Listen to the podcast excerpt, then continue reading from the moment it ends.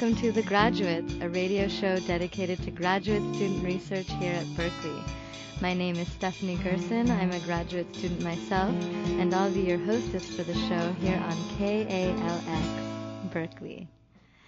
So today I'm talking to Hania Kover, a PhD student in neuroscience. So welcome, Hania. Thank you. Uh, we're going to be talking about her research on the neural basis of perception. So, just to start out, can you give us a brief introduction to your work?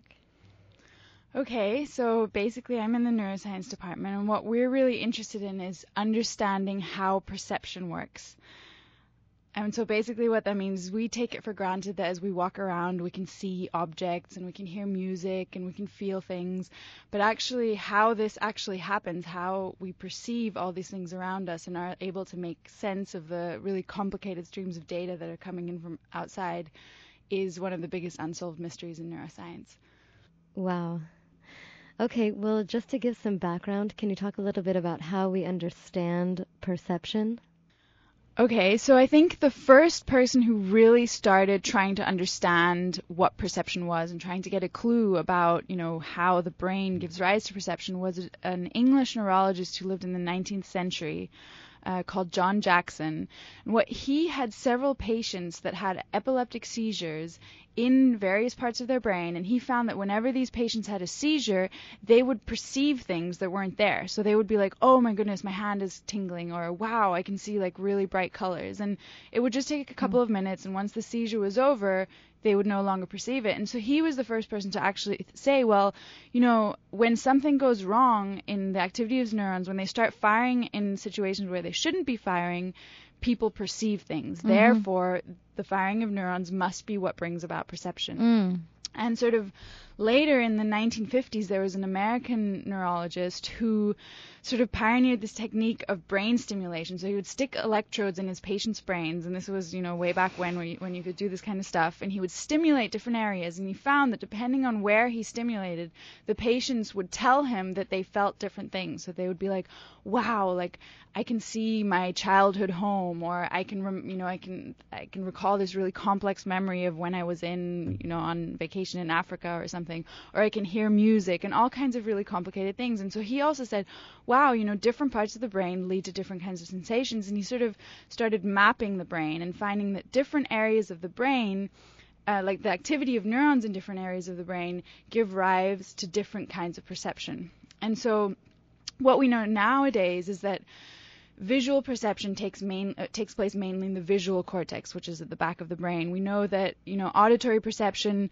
takes place in the auditory cortex, which is sort of on the side of the brain. Olfactory perception, so the perception of smell, takes place at the front of the brain in the olfactory cortex. So we know where these neurons are that are giving rise to perception in different areas, but what we really don't understand is how they give rise to perception, mm-hmm. right? So you know, neurons fire in visual cortex and we we see a tree, but how does that work? Mm-hmm. What exactly are those neurons doing? Who is who is decoding the activity of these neurons? So there's this whole problem of like, you know, is there a soul sitting back there that's reading out the activity of neurons, or you know, presumably that's not the case, and the neurons themselves are generating this percept, and that's really what we're trying to understand with our research is mm. the mechanisms of perception rather than where it's happening, or you know, we already know that it's the result of neurons firing. Mm-hmm. Um, that's sort of the premise, and we're trying to understand specifically how the firing of neurons gives rise to perception. Mm-hmm. But when you pose the question as how, what what kind of answer are you expecting? I mean, how? So neurons fire, and then we see a tree, and what what what are you looking for in between those two things happening? Are you looking for I don't even know.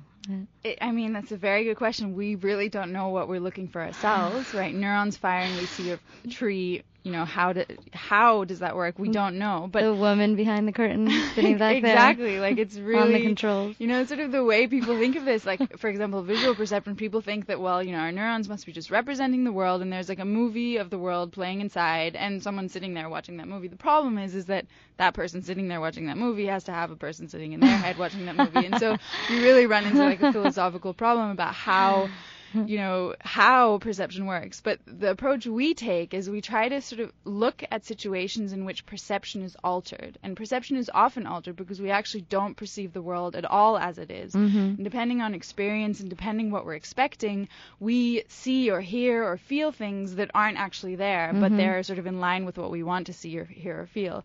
And so we can look at situations where perception is different in different conditions, and then we can look at the activity of neurons and try to understand what's different about the activity of neurons in each case.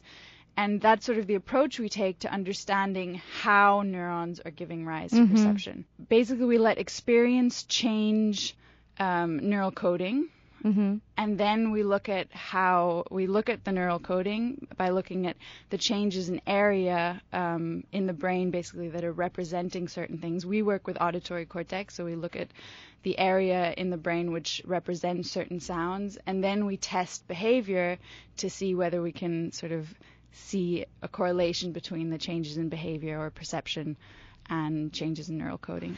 So, okay, so in your research outline, you say that when neural coding is trying to interpret some kind of a stimulus, um, it resorts to prior experience less when the stimulus is more certain, and and correspondingly, it would resort to prior experience more if the stimulus is less certain. So, first, just what does it mean for a stimulus to be certain or uncertain?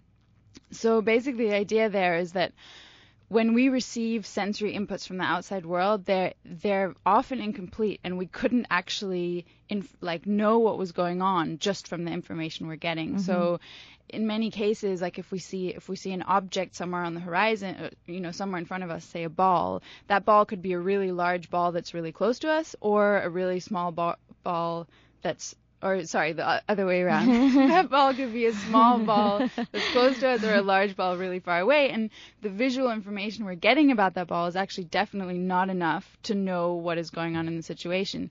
And so that's an example of sensory information that's uncertain. And it's been shown that as the sensory information that is coming in to, assist, to, to the brain basically becomes more uncertain, the brain sort of relies more on prior experience. Uh-huh. So it's been shown that if you blur visual stimuli, for example, the brain sort of the perception of that stimulus is more like things that the person has seen before Uh-huh. than what it So actually is. certain or uncertain depends also on your prior experience.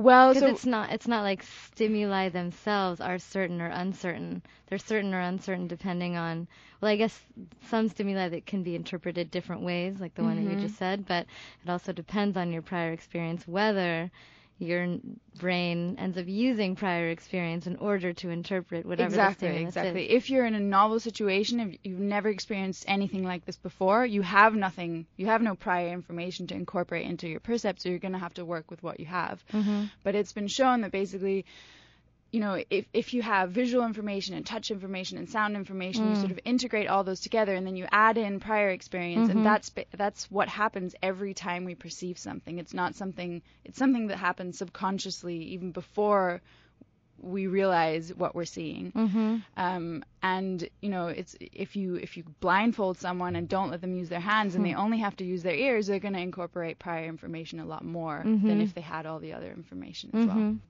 So the reason I ask is because I'm still trying to imagine what an answer to this how perception works question would look like, or what kinds of predictions you would be able to make based on your results. And I, I guess an example would be um, prior experience changes perception more when the stimulus is less certain. I mean, that's an example of a prediction that I can imagine. But can you talk about what kinds of predictions you're making? Are are they based on the certainty of the stimuli or on completely different variables? Um, that the prediction you just mentioned is definitely one of the predictions that people have made before. So uh, what a lot of people do is they sort of vary the certainty of a stimulus Mhm. and then try to look at exactly how the percept or the perception is formed. And so a lot of work has been done on that actually in the last five years or so, and people are increasingly finding that the brain is sort of statistically optimal, like it integrates everything in this perfect way. And so what we're trying to understand more is how it does this. So Mm-hmm. we, we know that the brain does this, and we want to understand if we look at the activity of neurons, can we tease apart which neurons are representing prior experience, which neurons are representing information coming from various modalities, and how are they sort of putting all that information together? So there are a lot of really interesting implications of this work. And in describing your research, you write that in essence, we don't perceive the world at all as it really is. Think optical illusions. But that is precisely what makes us so incredibly intelligent.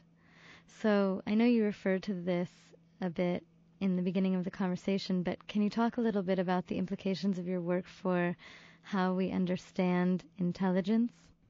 Right, yeah, definitely. So I think sort of in the 70s when the whole artificial intelligence thing started going, everybody got really excited because they were like, all we need to do to, you know, do human intelligence is make computers that can like take in a lot of data from the outside world and make like a one-to-one mapping so that like we have it in the inside world and then, you know, based on that, intelligence is just the ne- next step. But actually, we're finding out that intelligence is really inextric- inextricably linked to perception. The ways in which we as humans perceive the outside world is already the way in which we are acting intelligently. So we can, for example, recognize an object no matter what orientation that object is, is shown to us. Mm-hmm. So and we and our perception of that object immediately is grouping it into something meaningful. Mhm. And that's something that, for example, computers can't do. They can't even do simple things like object recognition. Mm. Um, and it looks like the problem is that they're not sort of perceiving the world Mhm. intelligently, which is what we're so good at. Mhm. And so, in understanding how it is that we incorporate so much information in order to just understand what's going on around us, Mm-hmm. um, we might be able to understand what it is that makes humans so intelligent. Mm-hmm. Well, it sounds like intelligence moves from being something that just resides in our brains to something that's more of an interaction. It's a relationship between us and the world that's just continuously, Definitely, Yeah. definitely. so it's like a dance. Intelligence is just dancing with the world. Can you salsa with the world? um, okay, so how about the implications of your work for the nature nurture debate?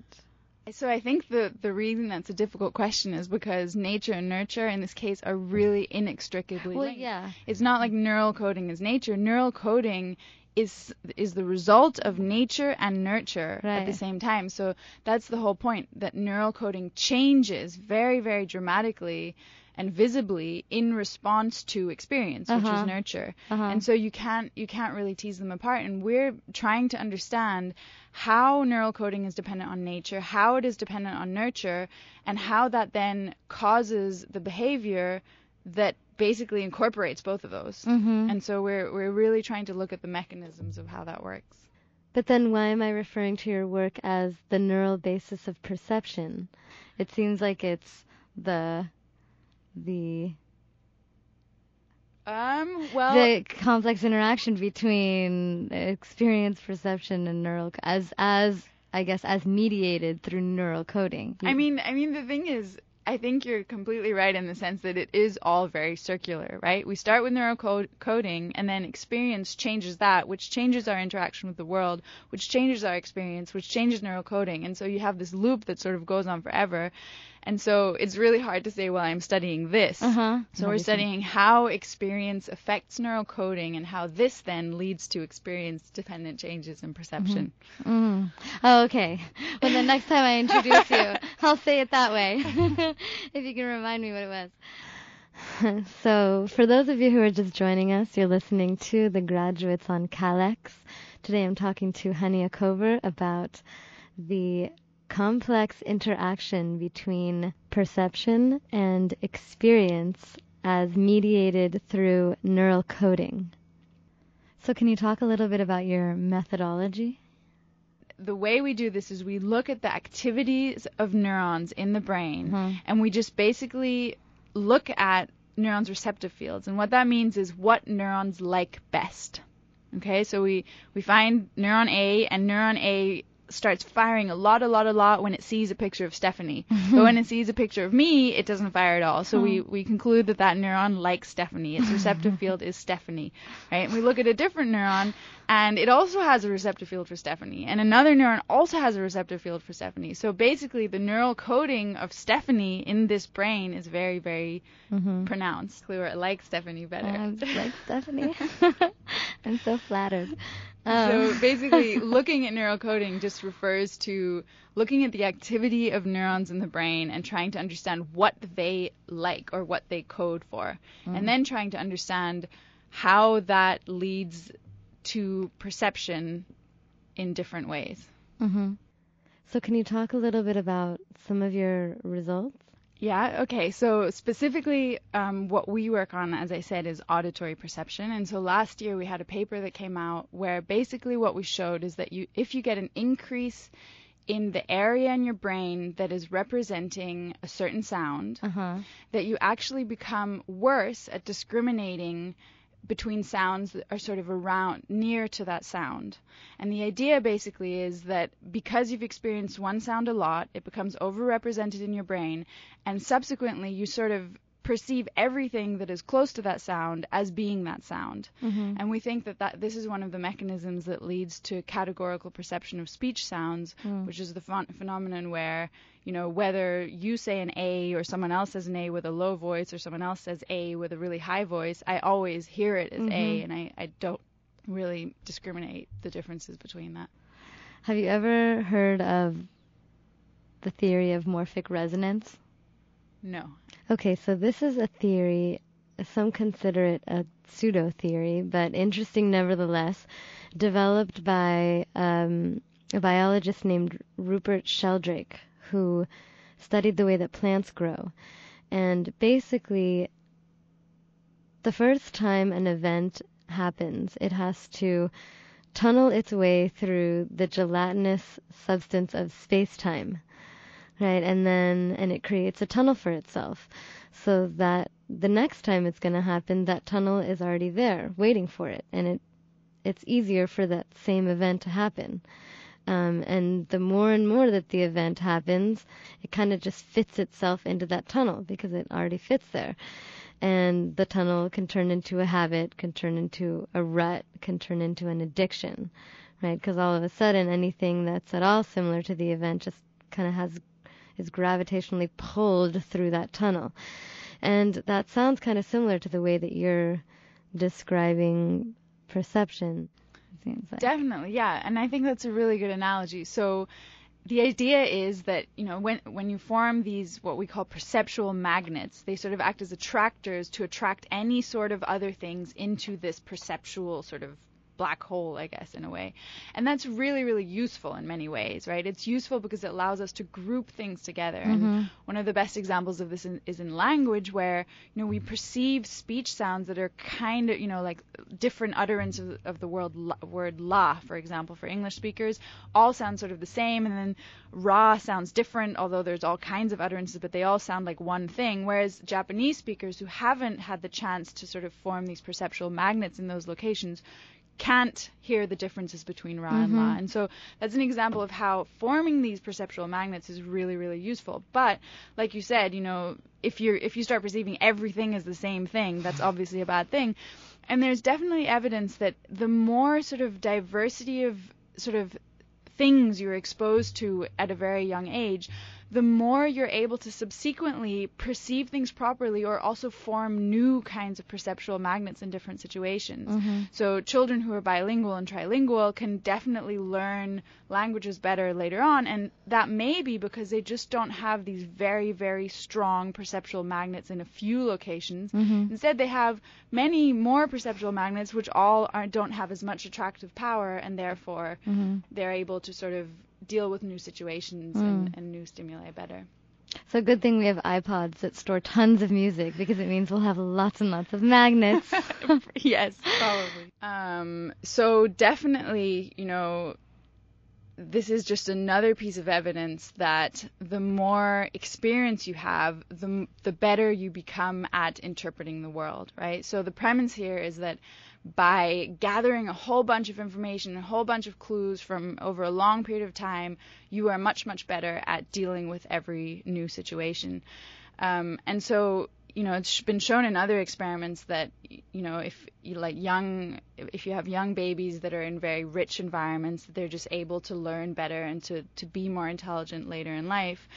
Um, and there's also an idea that the more sort of diversity you're exposed to at a very young age, the more sort of inferences you will be able to draw later in life on mm-hmm. all sorts in all sorts of different domains. Mm-hmm. And so there's lots of evidence that like bilingual and trilingual children mm. are much much more able to learn languages later in life and part of the idea there is that they don't have these like very very strong perceptual anchors that are sort of pulling anything that is similar mm-hmm. to tones in, in whatever language they know towards that tone, that mm-hmm. they're sort of more able to um, sort of articulate the differences between exactly, things. Yeah, exactly. I mean, I think with neuroscience, a lot of a lot of the time you find that you know you come up with this theory and you're like, well, people have known that for uh-huh. thousands of years. Of course, you know, education is important, yeah. and people have known for a very long time that you need to expose young children to a diverse uh-huh. environment um, later on in life. But it's just nice when you start understanding why that is actually happening uh-huh. and, and, what, it, what what's going on in the brain in these different situations. Uh huh.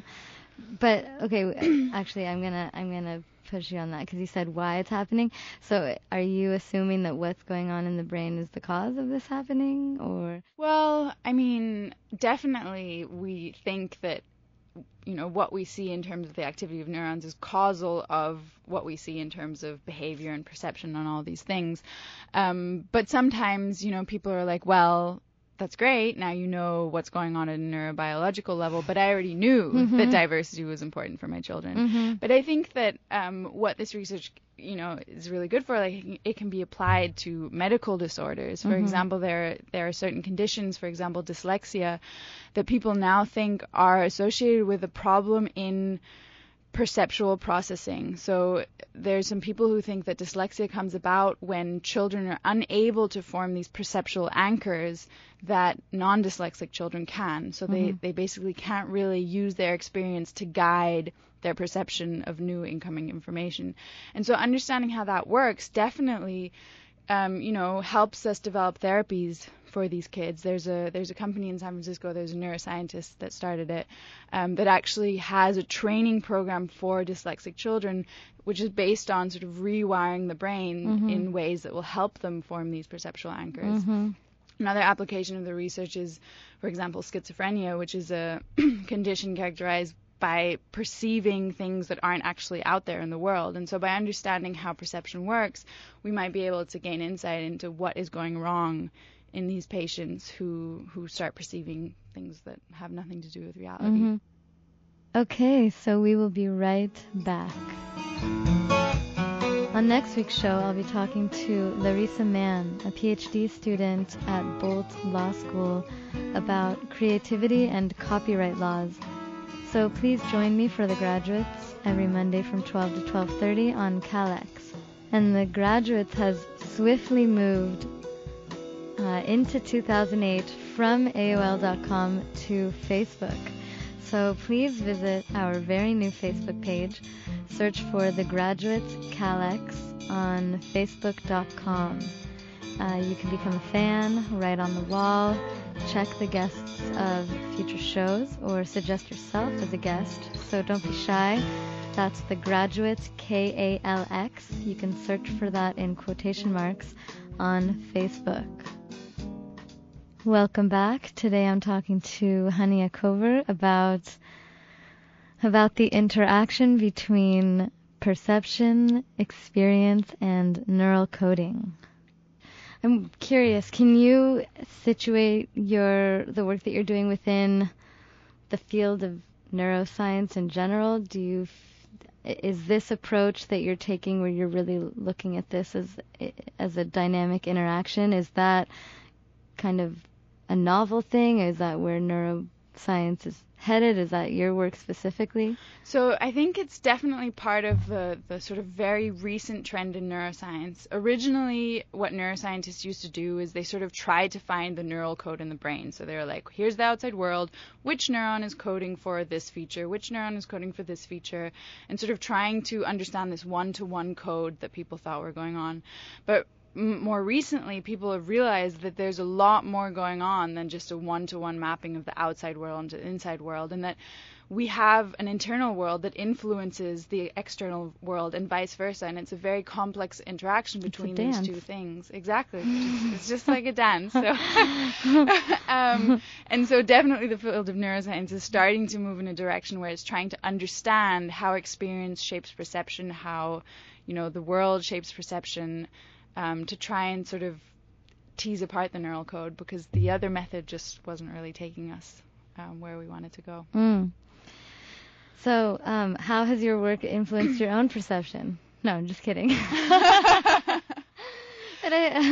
Well, so actually, I have to say, it's made me a lot more aware of perception. I think I definitely took for granted that, you know, I could see everything around me and hear everything mm. around me. And, you know, thinking about it a lot has made me just realize how amazing it is that we can navigate through the world and understand it. Mm. So I feel like no discussion about this, at least within the context of academia, would be complete without the um, but doesn't your perception affect your perception of perception? I bet you get that a lot. So what's your So what's your response to that? Um, definitely. I mean, I definitely agree that of course I'm limited by my perception. Um, in terms of understanding perception. But I think that we have sufficient sort of scientific methods to feel confident that we're measuring things that are actually real. So we're not only I'm not only looking at the brain and relying on my visual signals of what is mm. going on. We have technology that can record things and we have computers which do have the great advantage that they actually do represent the world as it is. You know, that's what makes them stupid, but that's what makes them reliable. So you should just tell the philosophers that our brains are the, the the neural coding is actually statistically optimized to understand perception. That's true. Amazing. That's, yeah, that's a good argument. I should use that. Okay, so I know that everybody's thinking mind control, right? Uh-huh. So you can go in there and mess around with someone's neural coding and change the way that they experience the world. So um, either, I mean, either for beneficial purposes or for not so beneficial purposes. Is there work being done on this? So it's a really good question. Um, I know that there is some sort of therapy that's being tried on people with post-traumatic stress disorder, sort of, you know, after they've veterans coming back from war and things like that, where I think they're using certain sort of antidepressants where that have certain sort of kind of plasticity reducing effects to try and get rid of basically the effects of experience on neural coding, mm. right? Because what's happening in these patients is they have these horrible, horrible memories that are sort of interfering with their lives in very, very horrible ways. And so if we could just get erase those from neural coding essentially, maybe we could help these patients. And I know people are looking into that, but I don't know if they have any viable therapies. Can yet. I have some? No, I'm just kidding. when did you get Eternal Sunshine? yeah, so eternal sunshine exactly is that idea where, you know, if we if we could only find out where memories were stored, we could, you know, erase them and then we wouldn't ever have to remember things we didn't want to. Mm. Um, that's definitely a science fiction movie, but you know, you know, maybe if we understand perception to the point where we can pinpoint the specific mechanisms that are leading to perception, we could mm-hmm. presumably uh, do things like that one day. All right, well, to end on that ominous note, it was a pleasure talking to you, Hania. Thank you very much. so, you've been listening to The Graduates, a radio show dedicated to graduate student research on KALX Berkeley. My name is Stephanie Gerson. Please visit our Facebook page, search for The Graduates KALX on facebook.com and join me next Monday from 12 to 12:30.